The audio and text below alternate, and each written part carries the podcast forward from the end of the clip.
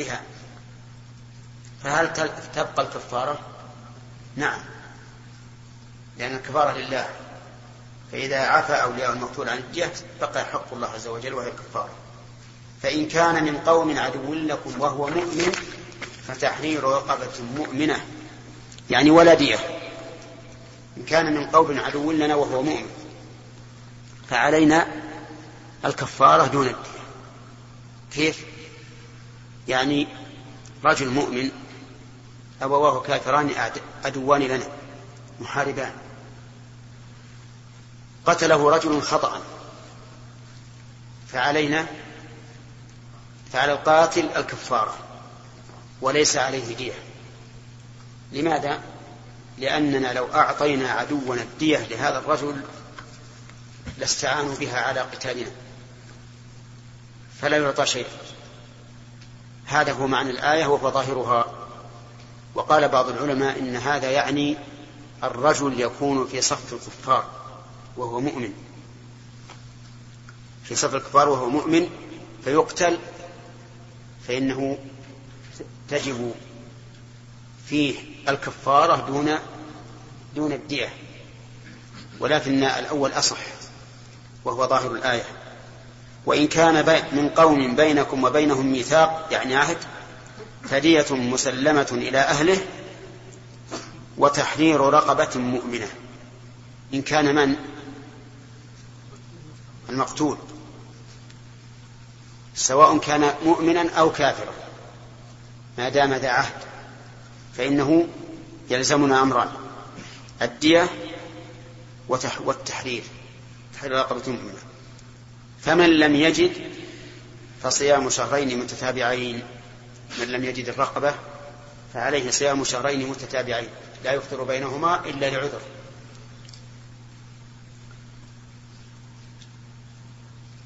فإن لم يستطع فلا شيء فلا شيء عليه. يعني ليس فيه إطعام. يقال لهذا القاتل إما أن تكون قادرا على الرقبة فتعطي الرقبة غير قادر فتصوم شهرين متابعين غير قادر فلا شيء عليه. توبة من الله يعني أن الله تاب علينا بذلك وكان الله عليما حكيما.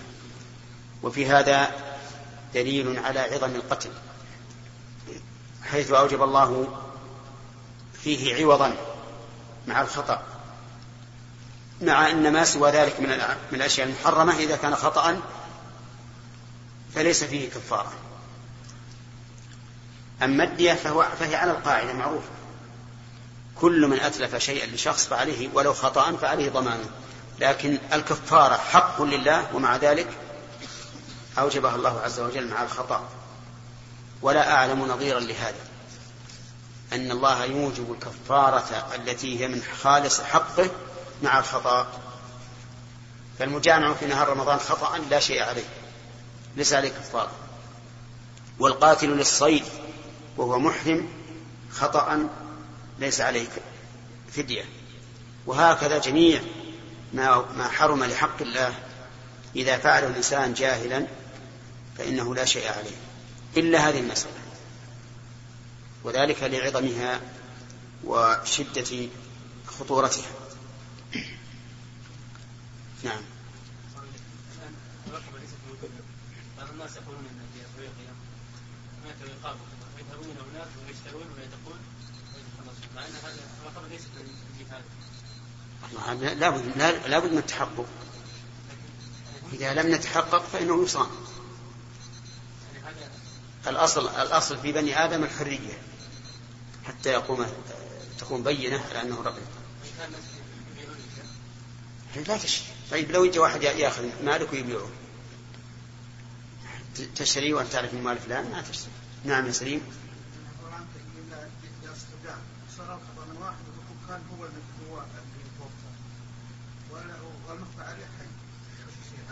ما عليه شيء لا. ما عليه شيء. لأنه ليس بقاتل القاتل هذا الذي مات هو الذي قتل نفسه. ها؟ صحيح.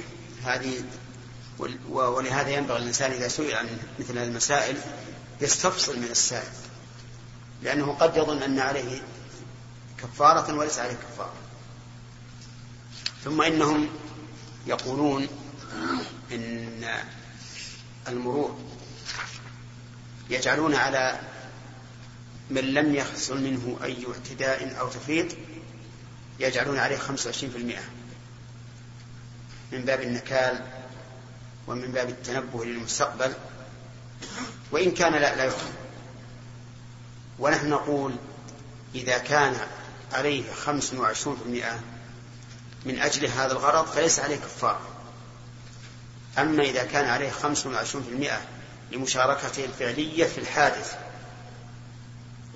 فهذا عليه الكفارة عليه الكفارة كاملة لأنها لا تتبعض نعم.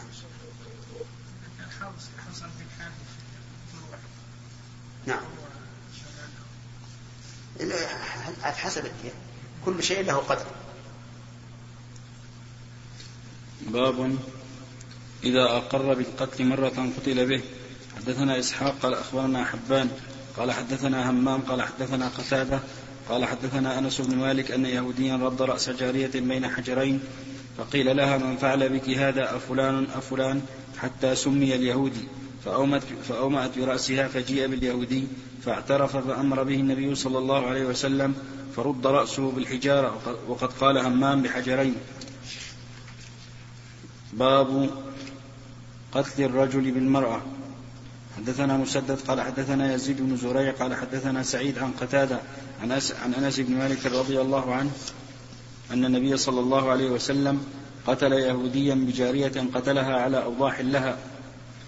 باب القصاص بين الرجال والنساء في الجراحات. وقال أهل العلم يقتل الرجل بالمرأة. ويذكر عن عمر تقاد المرأة من الرجل في كل عمد. يبلغ نفسه فما دونها من الجراح. وبه قال عمر بن عبد العزيز وإبراهيم وأبو الزناد عن أصحابه وجرحت أخت الربيع إنسانا. فقال النبي صلى الله عليه وسلم القصاص.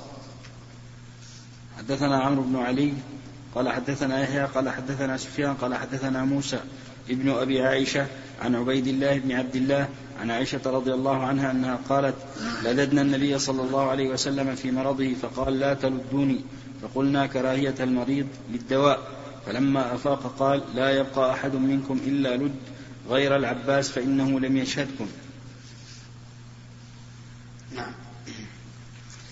اللدود نوع يعني دواء كما قال كراهية المريض للدواء يبين لنا في الشرح.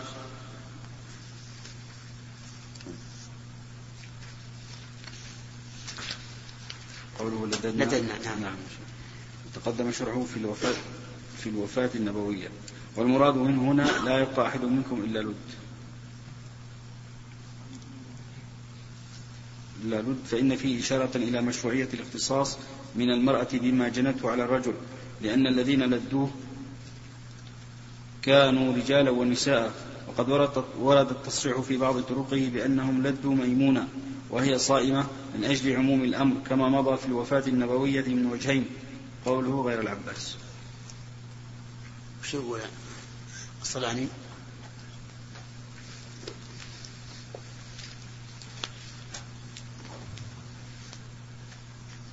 لا تردوني بضم اللام فقلنا امتناعه يمكن قبل الشيخ نقراها من هنا يا شيخ نعم طيب. لا تردوني بضم اللام فقلنا لا, لا قبل.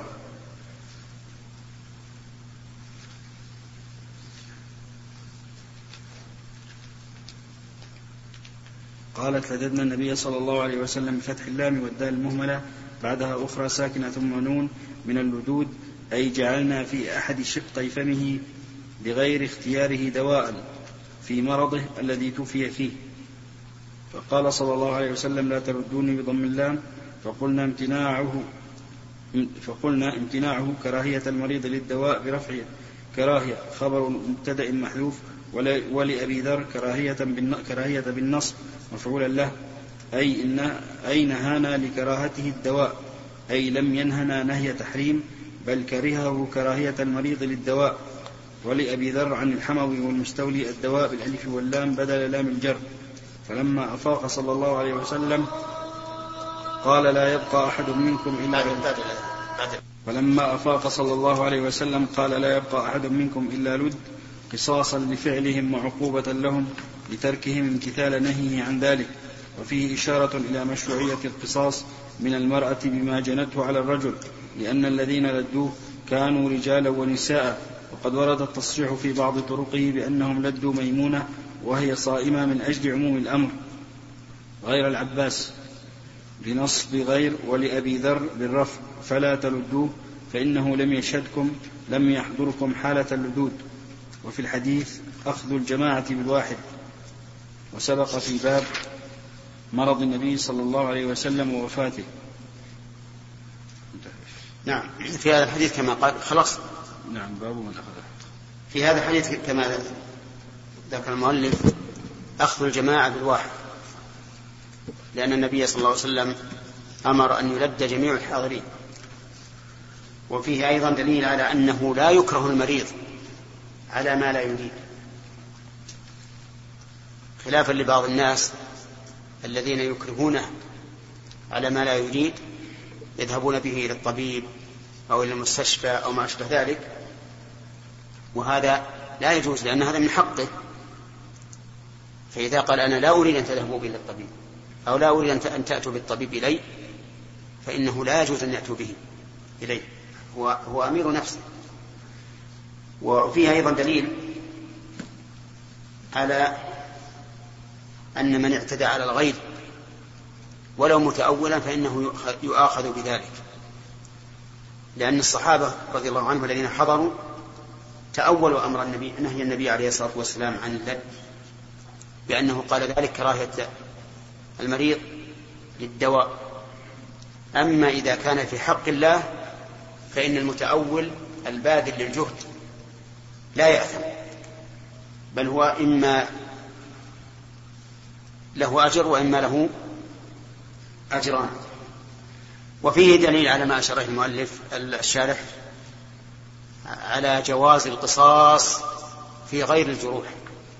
وقد مر علينا ذلك وبينا أن القول الراجح ثبوت القصاص في اللطمة واللكسة وشق الثوب وما أشبه ذلك. نعم.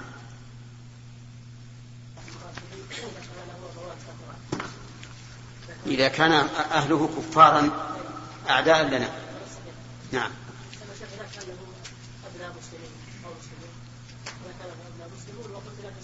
نعم. ما هو مسألة الصف؟ هذه فيها نظر. المسلم إذا قتل بصف المسلمين في صف الكفار فهو يجب أن تؤدى إليه الدية. ولهذا قضية حذيفة من هذا الباب. قال البخاري رحمه الله تعالى باب القصاص بين الرجال والنساء في الجراحات. فقال أهل العلم يقتل الرجل بالمرأة ويذكر عن عمر تقاد المرأة من الرجل في كل عمد يبلغ نفسه فما دونها من الجراح وبه قال عمر بن عبد العزيز وإبراهيم وأبو الزناد عن أصحابه وجرحت أخت الربيع إنسانا فقال النبي صلى الله عليه وسلم القصاص. حدثنا عمرو بن علي قال حدثنا يحيى قال حدثنا سفيان قال حدثنا موسى بن أبي عائشة عن عبيد الله بن عبد الله عن عائشة رضي الله عنها قالت لددنا النبي صلى الله عليه وسلم في مرضه فقال لا تلدوني. فقلنا كراهية المريض للدواء. فلما أفاق قال لا يبقى أحد منكم إلا لد. غير العباس فإنه لم يشهدكم. بسم الله الرحمن الرحيم. هذا الباب يبين فيه المؤلف رحمه الله أن القصاص ثابت بين الرجال والنساء سواء في النفس أو فيما دونها من الجراح والأعضاء وذكر الآثار الواردة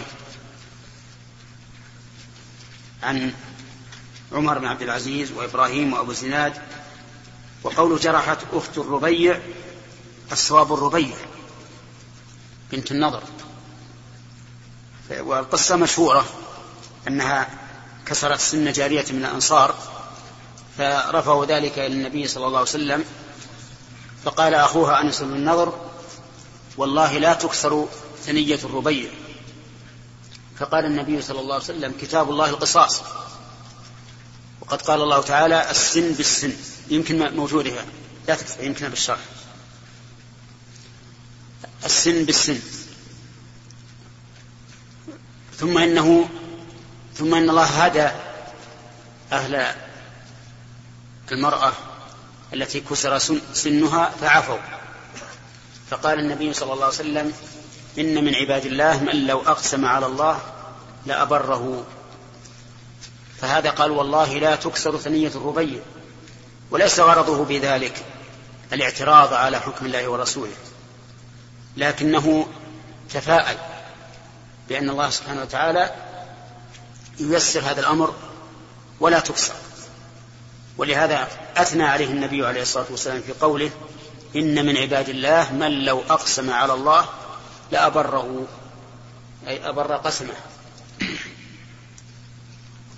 نعم. أما الحديث الذي ذكره مسندا عن عائشة ففيه دليل على القصاص فيما دون النفس وفي غير الجراح أيضا. لأن النبي عليه الصلاة والسلام قال لا يبقى أحد إلا أحد منكم إلا لد غير العباس. وفيه أيضا دليل على أن الردء كالمباشر. الردء يعني المعين للشخص المساعد له يكون كالمباشر ولهذا لو تمالأ قوم على قتل إنسان فقتله واحد منهم فإنه يقتل الجميع. كما صح ذلك عن عمر رضي الله عنه في قصة رجل في اليمن اجتمع عليه جماعة فقتلوه فأمر بقتلهم جميعا وقال والله لو تمالأ عليه أهل صنعاء لقتلتهم به وذلك لأن قتل المباشر إنما كان بقوة الرد والمساعد والمعين. ولولا من معه ما قتل فلهذا يشترك الجميع فيما فيما توجبه تلك الجناية.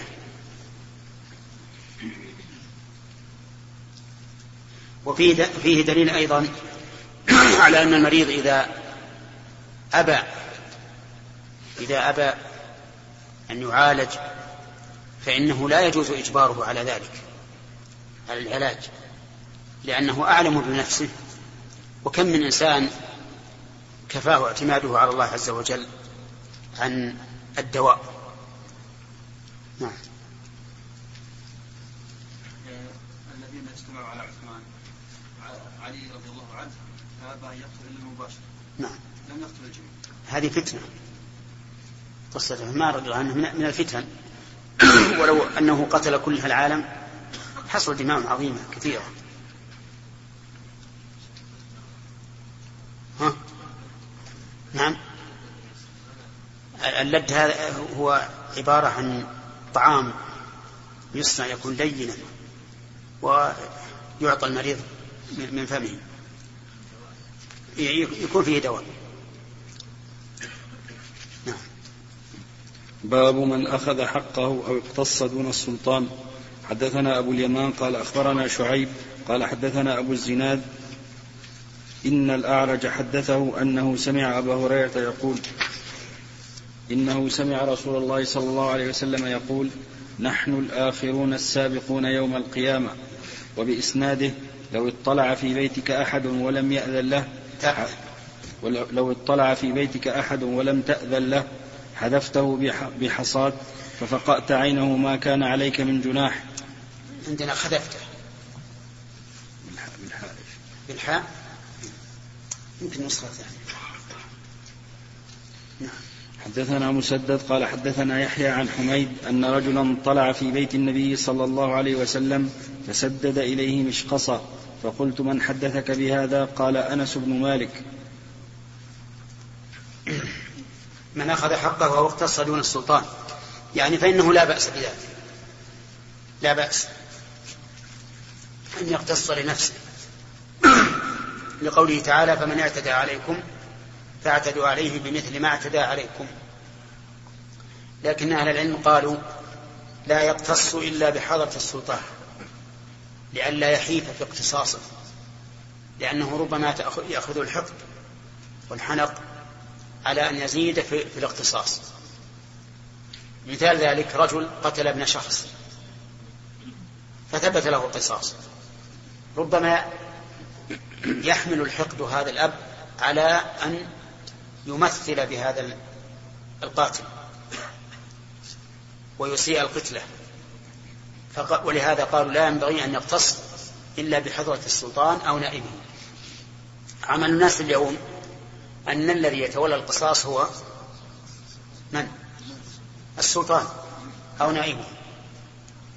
خوفا من الفتنة ودرءا للعدوان والفساد. وأما استدلاله بالحديث ففيه نظر. فيه نظر. وذلك لأن القضية لا يمكن أن أن يتولاها السلطان في هذه الحال. لأنه إذا اطلع على البيت وقلنا لا يتولاه إلا السلطان وذهب إلى السلطان فإن هذا الذي يطلع ها سوف يذهب.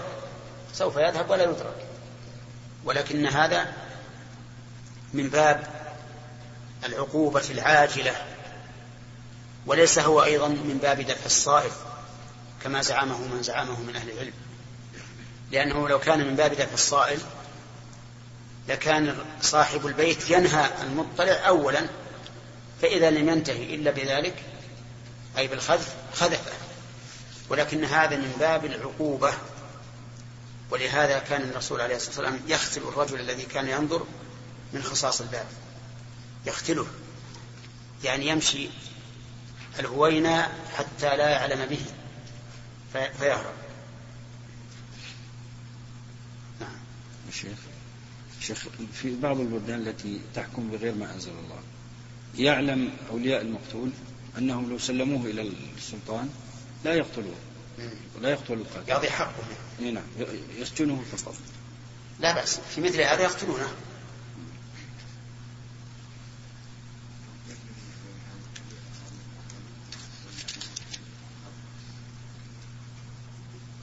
النهي عن الخذف إذا لم يكن بحق. مثل إنسان يلعب بالحصى يخذف أو يرى صيدا فيخذفه بالحصى. أما هذا فهو بحق. نعم.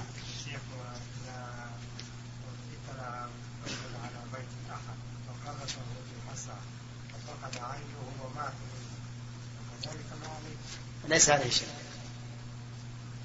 ليس عليه شيء. لأن لدينا قاعدة يا هداية الله. ما هي القاعدة؟ ما ترتب على المأذون فليس فليس بالمظلوم باب إذا مات في الزحام أو قتل. حدثني إسحاق بن منصور قال أخبرنا أبو أسامة قال هشام أخبرنا عن أبيه عن عائشة قالت لما كان يوم أحد أحد هزم المشركون فصاح إبليس أي عباد الله أخراكم. فرجعت أولاهم فاجتلدت هي وأخراهم فنظر حذيفة فإذا هو بأبيه اليمان فقال أي عباد الله أبي أبي. قالت فوالله ما احتجزوا حتى قتلوه. قال حذيفة غفر الله لكم. قال عروة فما زالت في حذيفة منه بقية بقية خير حتى لحق بالله. شوف ترجمة وش عليها قوله باب إذا مات في الزحام أو قتل به كذا لابن بطال وسقط به من رواية الأكثر أورد البخاري الترجمة مورد الاستفهام ولم يجزم بالحكم كما جزم به في الذي بعده لوجود الاختلاف في هذا الحكم. وذكر فيه حديث عائشة في قصة قتل اليمان والد في قصة قتل اليمان والد حذيفة وقد تقدم الكلام عليه قريبا. قال ابن بطال اختلف اختلف على اختلف علي وعمر هل تجب ديته في بيت المال أو لا وبه قال إسحاق أي بالوجوب وتوجيهه أنه مسلم, مسلم مات بفعل قوم من المسلمين فوجبت ديته في بيت مال المسلمين. قلت ولعل حجته ما ورد في بعض طرق قصة حذيفة وهو ما أخرجه أبو العباس السراج في تاريخه من طريق عكرمة أن والد حذيفة قتل يوم أحد أن والد حذيفة قتل يوم أحد بعض المسلمين وهو يظن أنه من المشركين فوداه رسول الله صلى الله عليه وسلم ورجاله ثقات مع إرساله. وقد تقدم له شاهد مرسل. وهو ما أخرجه أبو العباس السراج أبو العباس السراج في تاريخه من طريق عكرمة أن والد حذيفة قتل يوم أحد بعض المسلمين. أو قتله. ها. قلت وش بعده بعض يا شيخ لكن بعض وش وش نسوي له ها؟ قتله عندكم؟ الكلام اللي بالنسبة ما أريد عندكم قتله خلاص صحيح.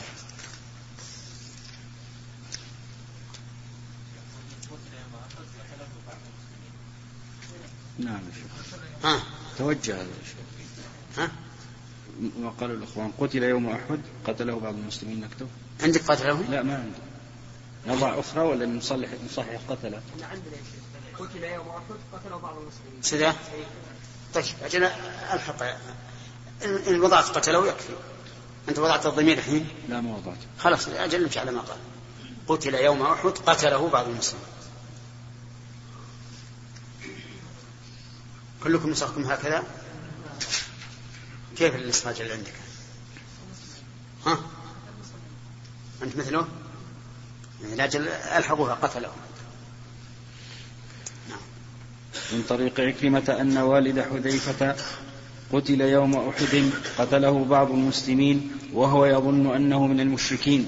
فوداه رسول الله صلى الله عليه وسلم ورجاله ثقات مع إرساله.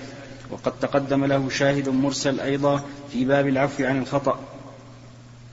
وروى مسدد في مسنده من طريق يزيد بن مذكور أن رجلا زحم يوم زحم يوم الجمعة فمات فوداه علي من بيت المال. وفي المسألة مذاهب أخرى منها قول الحسن البصري إن ديته تجب على جميع من حضر وهو أخص من الذي قبله. وتوجيهه أنه مات بفعلهم فلا يتعداهم إلى غيرهم. ومنها قول الشافعي ومن تبعه أنه يقال لوليه ادعي على من شئت واحلف فإن حلفت فس فإن حلفت استحقيت استحقيت الدية. وإن نكلت حلف المدعي استحقيت كذا استحقيت. نعم الصواب استحققت. ها؟ استحق. فإن حلف استحق. أنت أنت فإن حلفت؟ استحقيت. تاء هي تاء استحقيت ما تستقيم في اللغة العربية لأنه ما فيها في اللغة العربية قاف مشددة وعند إضافة عند اتصالها بضم الرفع المتحرك يفك الإضغام ويقال استحققت. نعم. ها؟ أنت ما عندكم استحقيت أي استحققت. فإن حلفت استحققت الدية وإن نكلت حلف المدعى عليه على النفي وسقطت المطالبة. وتوجيهه أن الدم لا يجب إلا بالطلب ومنها قول مالك دمه هدر. وتوجيهه أنه إذا لم يعلم قاتله إذا لم يعلم قاتله بعينه استحال أن يؤخذ به أحد. وقد تقدمت الإشارة إلى الراجح من هذه المذاهب في باب العفو عن الخطأ. قوله قال هشام أخبرنا. فعندنا الآن أربعة أقوال. القول الأول أنها في بيت المال. والثاني أنها على المزدحمين والثالث أنه يقال لأوليائه عينوا من شئتم واحلفوا عليه. وهذا القول يشبه القسامة. والقول الرابع أنه هدر. والمشهور عندنا مع الحنابلة أنه يكون في بيت المال. لأنه لا يمكن أن يذهب هدرا وقاتله مجهول فيجعل في بيت المال الذي الذي هو بيت مال الناس جميعا. ولا شك أن قول الحسن أخص من هذا حيث قال رحمه الله أنه يجعل على الحاضرين المزدحمين. أقرب الناس إليه هم الذين قتلوه في الحقيقة. وقد يقال لا جميع المزدحمين قتلوه لأن الأقربين إليه قد ألجأهم من وراءهم إلى أن يقتلوه. فمثلا إذا قتل في المسعى إذا قتل في المسعى نقول على رأي الحسن أديه على كل من في هذا الصف. مثلا إذا كان في الجانب الأيمن على كل الذين في الجانب الأيمن. لأن الزحام حصل من من الجميع من تراص السابقين واللاحقين. ولكن المشهور عندنا أنه على على بيت لأن حتى هؤلاء الذين زحموا الذين زحموا حتى مات هم ملجؤون لا يستطيع الواحد أن يتخلص. هنا. الراجح قول قول الحنابلة. فيما يظهر لي أن الراجح هو قول الحنابلة. أما ذهابه هدرا وهو مسلم فهو ضعيف.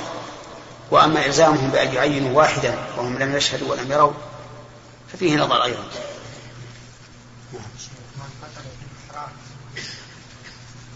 جرى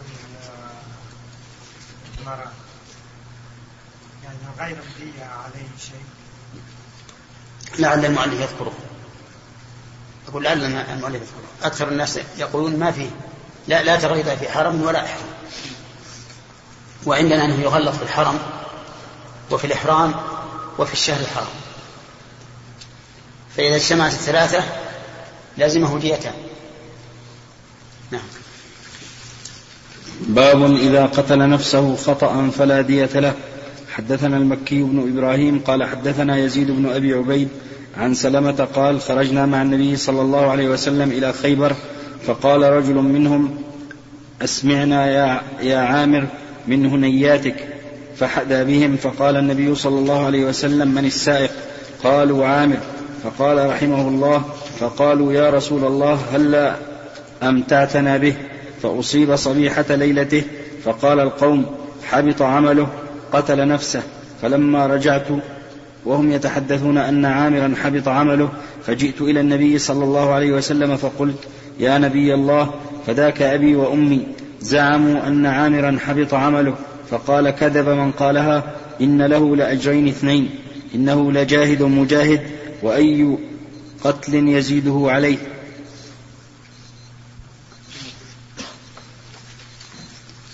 هذا من قتل نفسه من قتل نفسه عمدا فقد سبق القول فيه وأنه والعياذ بالله يعذب في جهنم بما قتل به نفسه خالدا مخلدا فيها.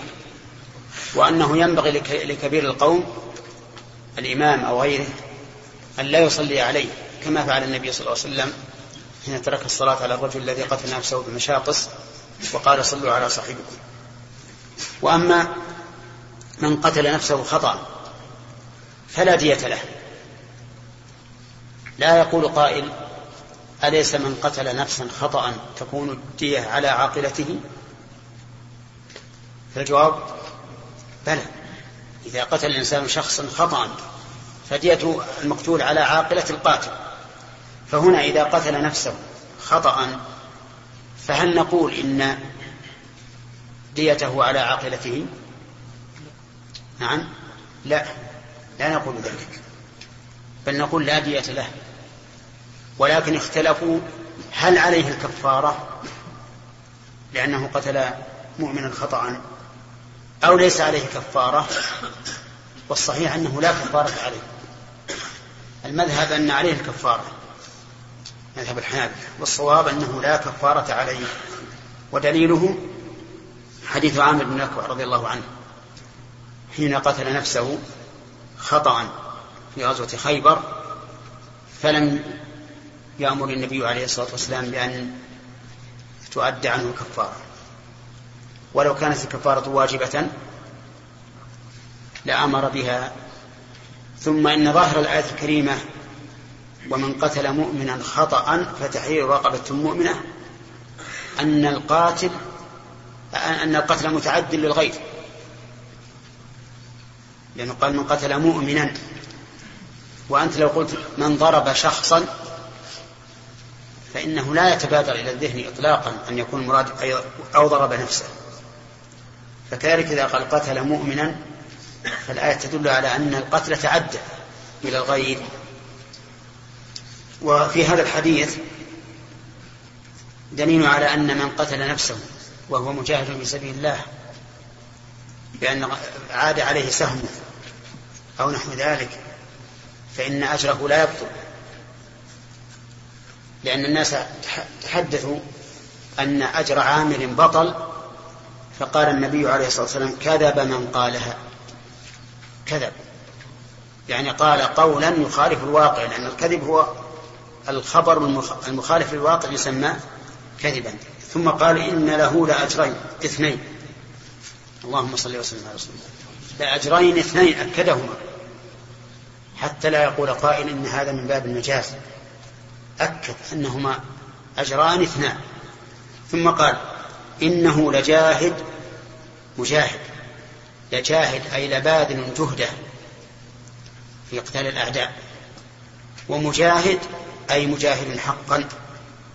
وهذه شهادة من رسول الله صلى الله عليه وسلم على إخلاص نية عامر وأنه مجاهد في سبيل الله حقا رضي الله عنه وألحقنا وإياكم به وبالصالحين. إنه لجاهد مجاهد وأي قتل يزيده عليه. يعني أي قتل أعظم من هذا. هذا الذي ظهر لي من, من, من معنى الحديث ولو حدثنا به. قوله وأي قتل يزيده عليه في رواية المستملي. في رواية المستملي وكذا في رواية النسفي وأي قتيل وصوبها ابن بطال وكذا عياض وليست الرواية الأخرى خطأ محضا بل يمكن ردها إلى معنى الأخرى والله أعلم. إيه وش معنى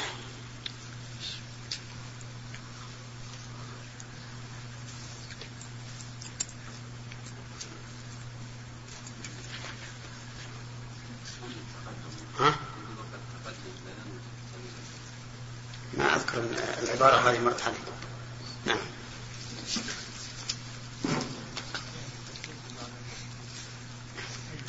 ما هي مشكلة قتيل ما معنى الجملة يزيد وأي قتل؟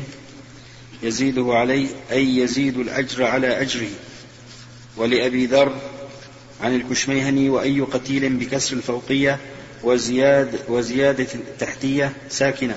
يزيده يزيد عليه بإسقاط الهاء من يزيده من يزيده. وللأصيل وأي قتيل يزيده. وهذا الحديث حجة للجمهور أن من قتل نفسه. يعني كان المعنى والله أعلم أي قتل زائد على هذا على هذا القتل. يعني معناه كأنه قتل شهيدا كأنه قتل شهيدا فأي قتل ولا بد أن تحرر مرة ثانية شف نعم. قولهم هلا أمتعتنا به يعني علموا من قول النبي صلى الله عليه وسلم رحمه الله أنه سيموت. النبي صلى الله عليه وسلم إذا قال لشخص أنه رحمه الله ما شاء الله. الحمد لله الذي أطلق لسانك. ما شاء طيب. هو عادة الرسول إذا قال رحمه الله أو فلان رحمه الله وما أشبه ذلك يعني كأنه قرب أجله. نعم.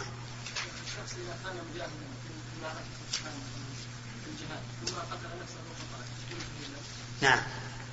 له الأجر. لعل له أجر اثنين نعم. هذا تبشير له بالجنة يعني يظهر منه أن له أجرين في هذا إثبات الأجر له وأنه لا, ليس قتل يزيد على هذا القتل يدل على أنه في الجنة. يمكن من صنف يصف عن إيه، يمكن. نعم. باب إذا عض رجلا فوقعت ثناياه حدثنا آدم قال حدثنا شعبة. باب باب. باب إذا عض رجلا فوقعت ثناياه حدثنا آدم قال حدثنا شعبة قال حدثنا قتادة قال سمعت زرارة بن أوفى عن عمران بن حسين أن رجلا عض يد رجل فنزع يده من فمه فوقعت ثنيتاه فاختصموا إلى النبي صلى الله عليه وسلم فقال يعض أحدكم أخاه كما يعض الفحل. لا دية له. حدثنا أبو عاصم عن ابن جريج عن عطاء عن صفوان بن يعلى عن أبيه قال خرجت في غزوة فعض رجل فانتزع ثنيته فأبطلها النبي صلى الله عليه وسلم. وهكذا لو حصل شيء آخر على المعتدي فإنه لا ضمان على من أراد افتكاك نفسه. لأن هذا الذي أراد افتكاك نفسه فعل فعلا مأذونا فيه جائز لا يمكن أن يبقي يده تحت ثنايا هذا الرجل يقضمها كما يقضم الفحل. الفحل يعني الفحل من الإبل فإن الفحل من الإبل يعض يعض من حنق عليه. وليس هناك من الدواب شيء أعظم شيء أعظم حقدا من الجمل الجمع حقود. حتى ولا سيما إذا رده الإنسان عن عن, عن الأنثى. فإنه يحقد عليه ولو بعد حين.